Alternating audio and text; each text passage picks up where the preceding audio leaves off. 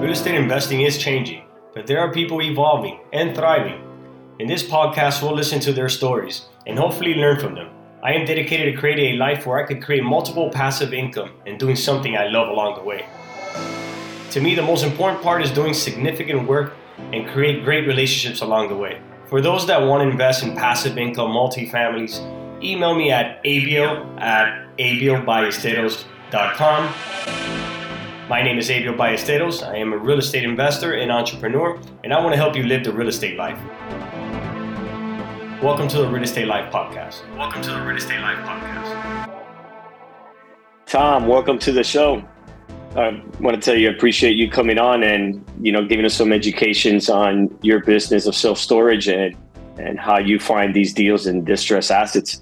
Uh, can you, Tom? Can you can you tell us a little bit about yourself and what you do? Sure, Abiel. Uh, thanks. Thanks for having me today. Uh, yeah, so uh, I've been uh, doing uh, real estate in different ways uh, since 2006 when I left corporate America. Um, and I started out like a lot of folks do, doing wholesaling and fixing and flipping and the residential side. I had a rental portfolio. Thankfully, I'm out of that business altogether. so that was a good day when I sold my last rental property. Uh, but yeah, the last few years uh, we've been uh, focused big time on uh, on self storage, and uh, what we do is we we find self storage facilities that are being poorly run, and we go in with our professional management team, and we turn those facilities around and really get them pointed in the right direction. So we create a lot of value over a pretty short period of time, uh, which our investors love. So it's uh, it's been a great uh, great business model. We've got a great team, uh, so we're super excited about this space and, and where we are. What regions or cities are you investing now in the United States? Yes, right now we're mostly in the eastern U.S. We're in Maryland, Virginia, North Carolina, uh, and Georgia and Florida. Uh, we're about to put a facility under contract in Kentucky and another one in uh, uh, New York State. Now, is that is that strategic, or is that um, because you have boots on the ground and it's easy for you to mobilize, or what is the mm-hmm. reason why you've picked those cities, and how do you identify cities? Yeah, great question. Uh, so, a couple things. I guess uh, first of all, we are opportunistic. So, when we're reaching out, we do have an in-house marketing program where we reach out to facility owners uh, in the eastern U.S. Uh, we have VAs that are making a ton of phone calls to these folks, uh, so we can uh, strike a deal directly. we try to avoid on-market deals that are being brokered and auctioned because we don't want to be sucked into an auction process where everyone's having to uh, increase their price over and over again. So we, we don't participate in that. Uh, we find uh, sellers directly through our uh, internal process, uh, but we're we're trying to find uh, facilities that are in areas that are that are growing. so that's why we've been drawn a lot a lot to the southeast. Uh, U.S. because that's where the population's moving. That's where the jobs are are going. That's where the infrastructure investments are being made, and so we, are trying to ride that wave as well. Uh, but we do from time to time have an opportunistic uh, situation like the one up in New York State. Uh, it happens to be a growing pocket. You know, as everyone probably knows that's watching or listening, you know, real estate's hyper local, right? So um, I'm I'm here outside of Philadelphia. This is our home base. Uh, we don't really buy around here because it's it's expensive and uh, and there are pockets of growth, but they're not you know really popping too much. But the, the place up in New York State, uh, there's a whole big development going on. There's a Costco going in around the corner, so you know that's just going to continue to drive uh, housing starts. That's another thing we look for. Abiel, I forgot to mention before, we look for housing starts. Uh, but uh, that opportunity came up and there's seller financing. And so all the checked a lot of the boxes. So we had to jump on that one opportunistically. So let me go back to that, that uh, what you said that you, you follow the trends, what in the housing stocks? Is that what you said? Yeah, housing you, starts. Explain that one. To, oh, yeah. housing starts. You, housing starts. Yeah. That term?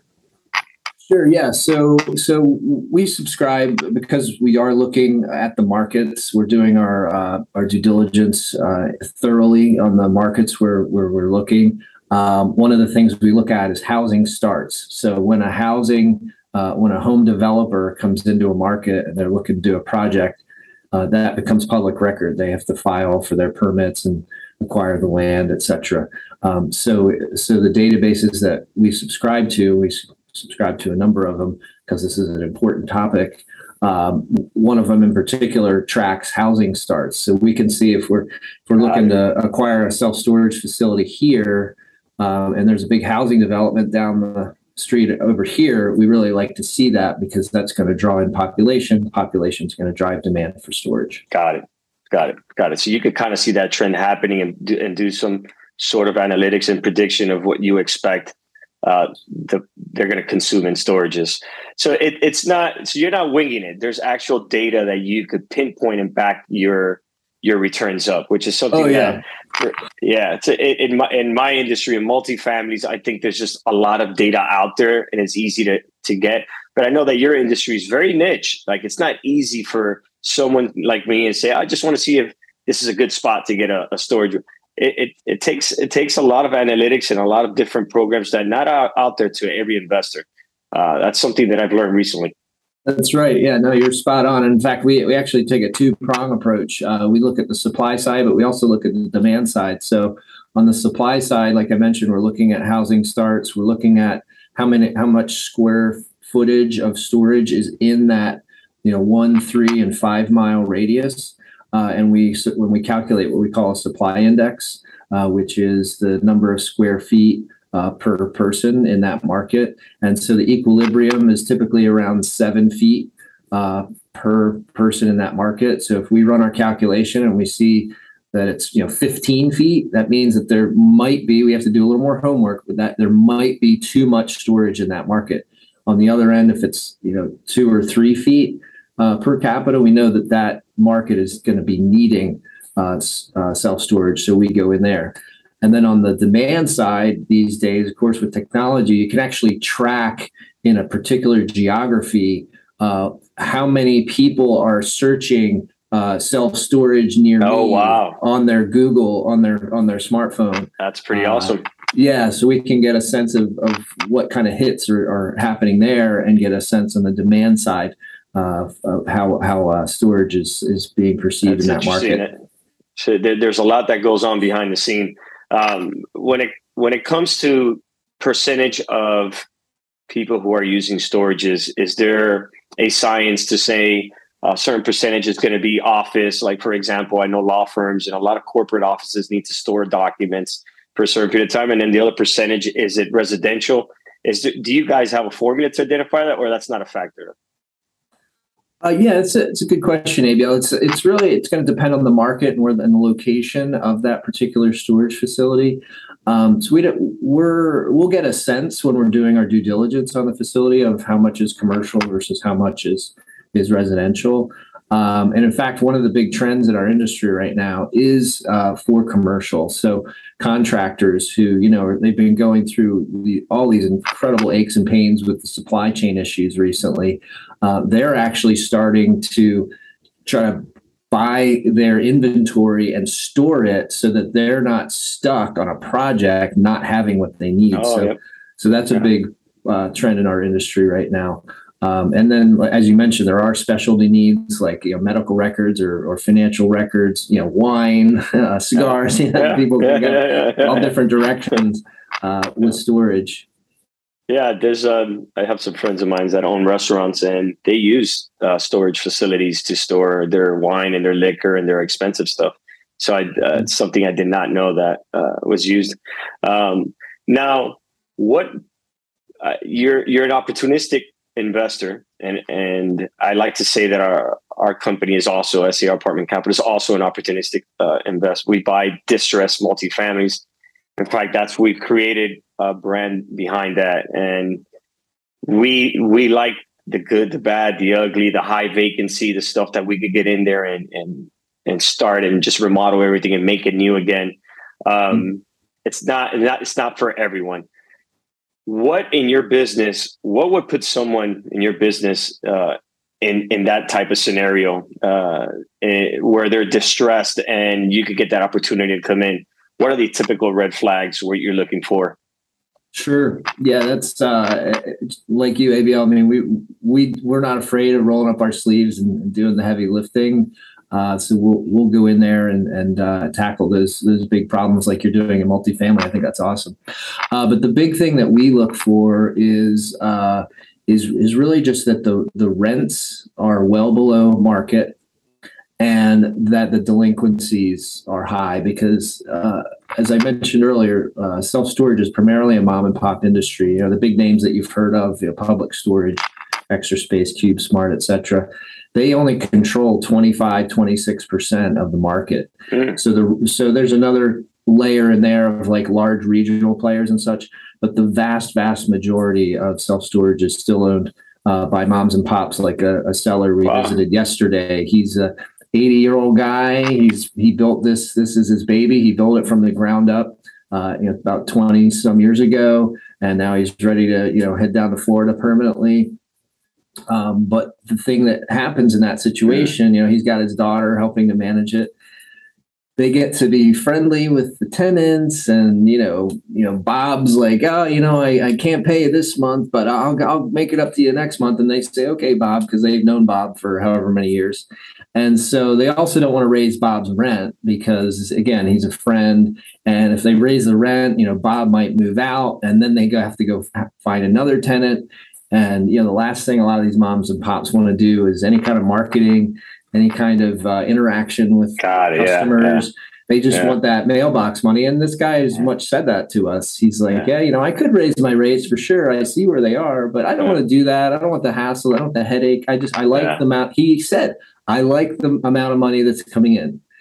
So to us, you know, even though it's a beautiful facility, to us that's a sign of, of distress, or maybe maybe not severe distress, but certainly a, a, sign that it's not being run as efficiently as it could be by a professional organization like Belrose Storage Group. Got it. Got it.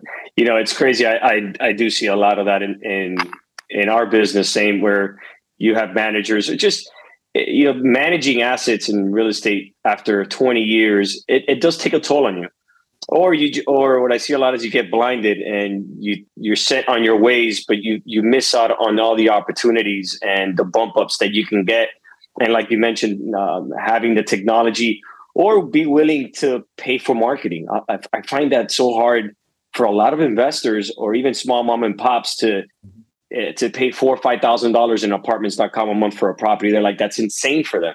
But they don't see the return and the mm-hmm. traffic that's going to generate and yeah. the quality of quality of tenants or quality of you know your tenants that you're going to begin because you're on the top of the search engine. You know, we all do that. We just go and grab right. the first top three no one goes to the third or fourth page of Google. Mm, that's so paying right. for that, there's a value to it, and uh, also on the quality of the person. So I could see that opportunity where you're finding them. Um, mm-hmm. Now, are you are you in the space of looking for conversions? I I, I keep hearing a buzz. I have. Uh, I, I, mentioned to you that I my first my first diversification into a storage. Um, i have been 100% in multifamilies, and your business has been catching my eye. Um, I invested recently on on a land in uh, Palm Beach that's gonna that's gonna be developed for a storage and came in as an LP on it. Uh, I'm just gonna sit back and watch it, uh, not active mm-hmm. at all. Uh, we invested with uh, with uh, with an investors invested in our multifamilies, and he's an expert at this, but he builds them from scratch.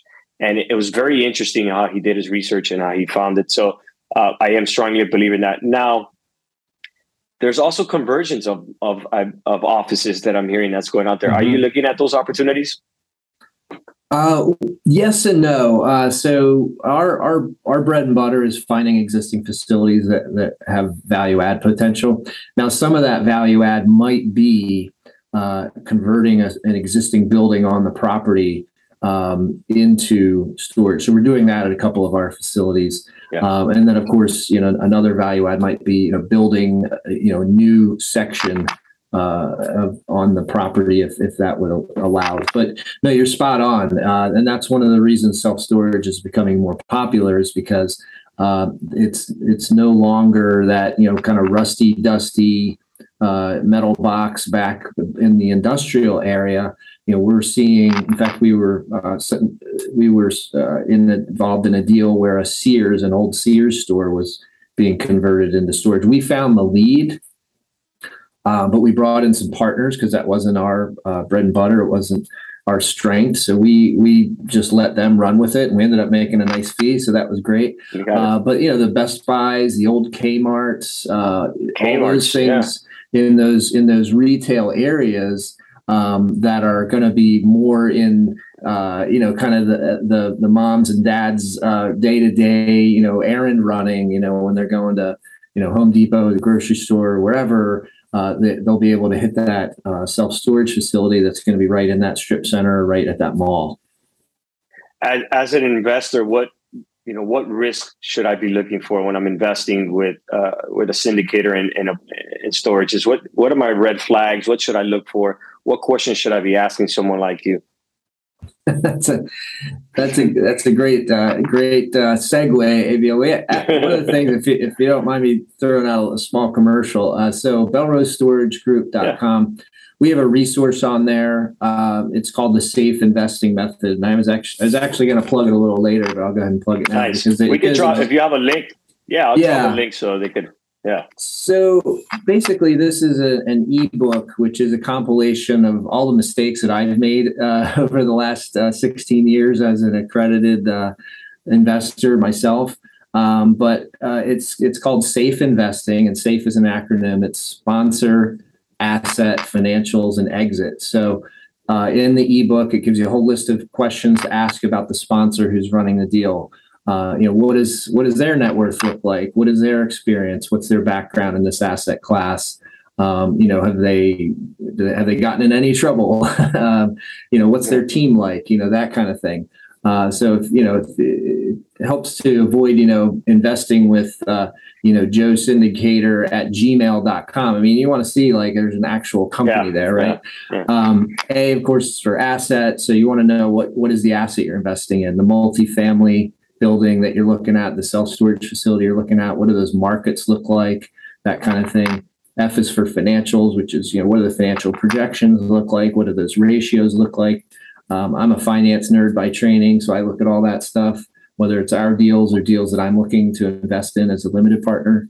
And then E quickly is exit, which is how do I get out of this thing? It's not like you can go to schwab.com and click, click, click, sell your shares in a Belrose storage group uh, uh, self storage facility syndication because uh, it's that that level of liquidity is just not there. So you have to be comfortable as an investor being tied up in that asset for two, three, four, five years, whatever the plan is. So.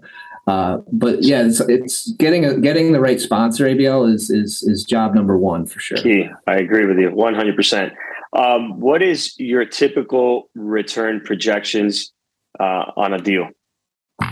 Yeah, so we're targeting we, we when we run our underwriting and we look at pricing a property, we're targeting uh, the high teens for our for our limited partner investors. Uh, so 17, 18, 19 percent is what we target. Uh, now, based on my background, uh, you know, I've always been very conservative with our underwriting. So to, to this point, we've we've exceeded that uh, hurdle on on every deal that we've done so far, and, and, and the the deals that are in our pipeline are also trending in that direction. Is is that IRR or annual average return you mentioned, or it's IRR? Yeah, mm-hmm. IRR. Got it. Got it. And um, your typical deal is three to five years. Uh, but you or do you go past the five years, or, or that depends on market conditions, or? Yeah, it, it generally it depends, but uh, I would say we, we we typically would not go past five years unless there are some special circumstances. Uh, because again, we're a value add player, so we can typically capture the bulk of that value uh, opportunity in the first few years, or if not sooner. How much does an investor need to start off with you?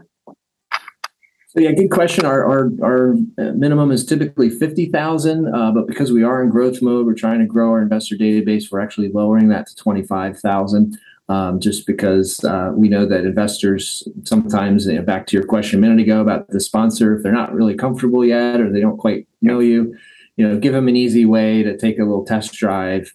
And uh, then hopefully that you know twenty five thousand, the next deal turns into two hundred fifty thousand.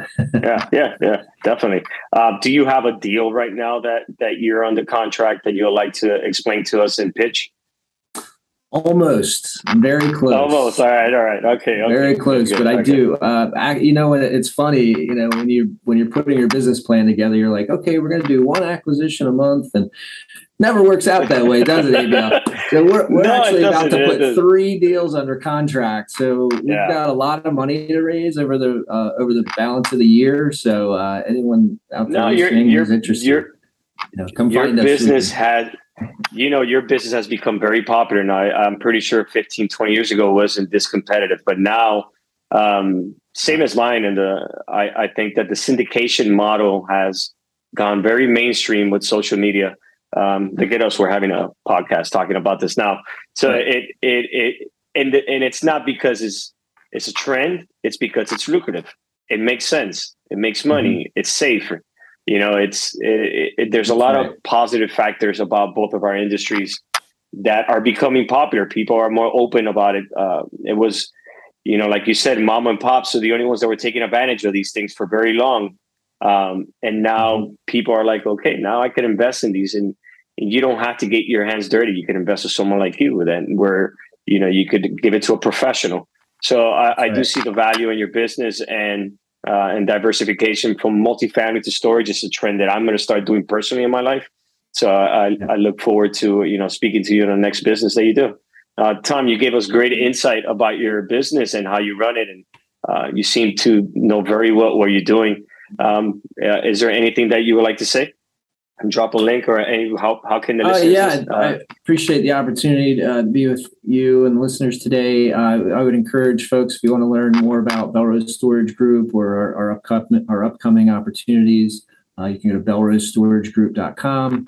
Uh, there you can pick up your safe investing uh, ebook, but you can also uh, register on our investor portal. And uh, folks that are registered on our investment our investor portal are first to learn about the opportunities uh, that we have coming up. So, like I mentioned, we do. Have, it's a little too early to talk details about them, but we do have three uh, Okay. that are coming up right uh, very soon.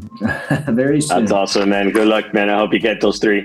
Uh, Tom, Thanks very thank you much. for your time. Thank you for everything. Appreciate it. Thank you, Abiel. It's great being with you. Thank you for listening to the Real Estate Life podcast. I hope you enjoyed this episode. If you'd like to reach out to me, please go to my website, www.abielballesteros.com.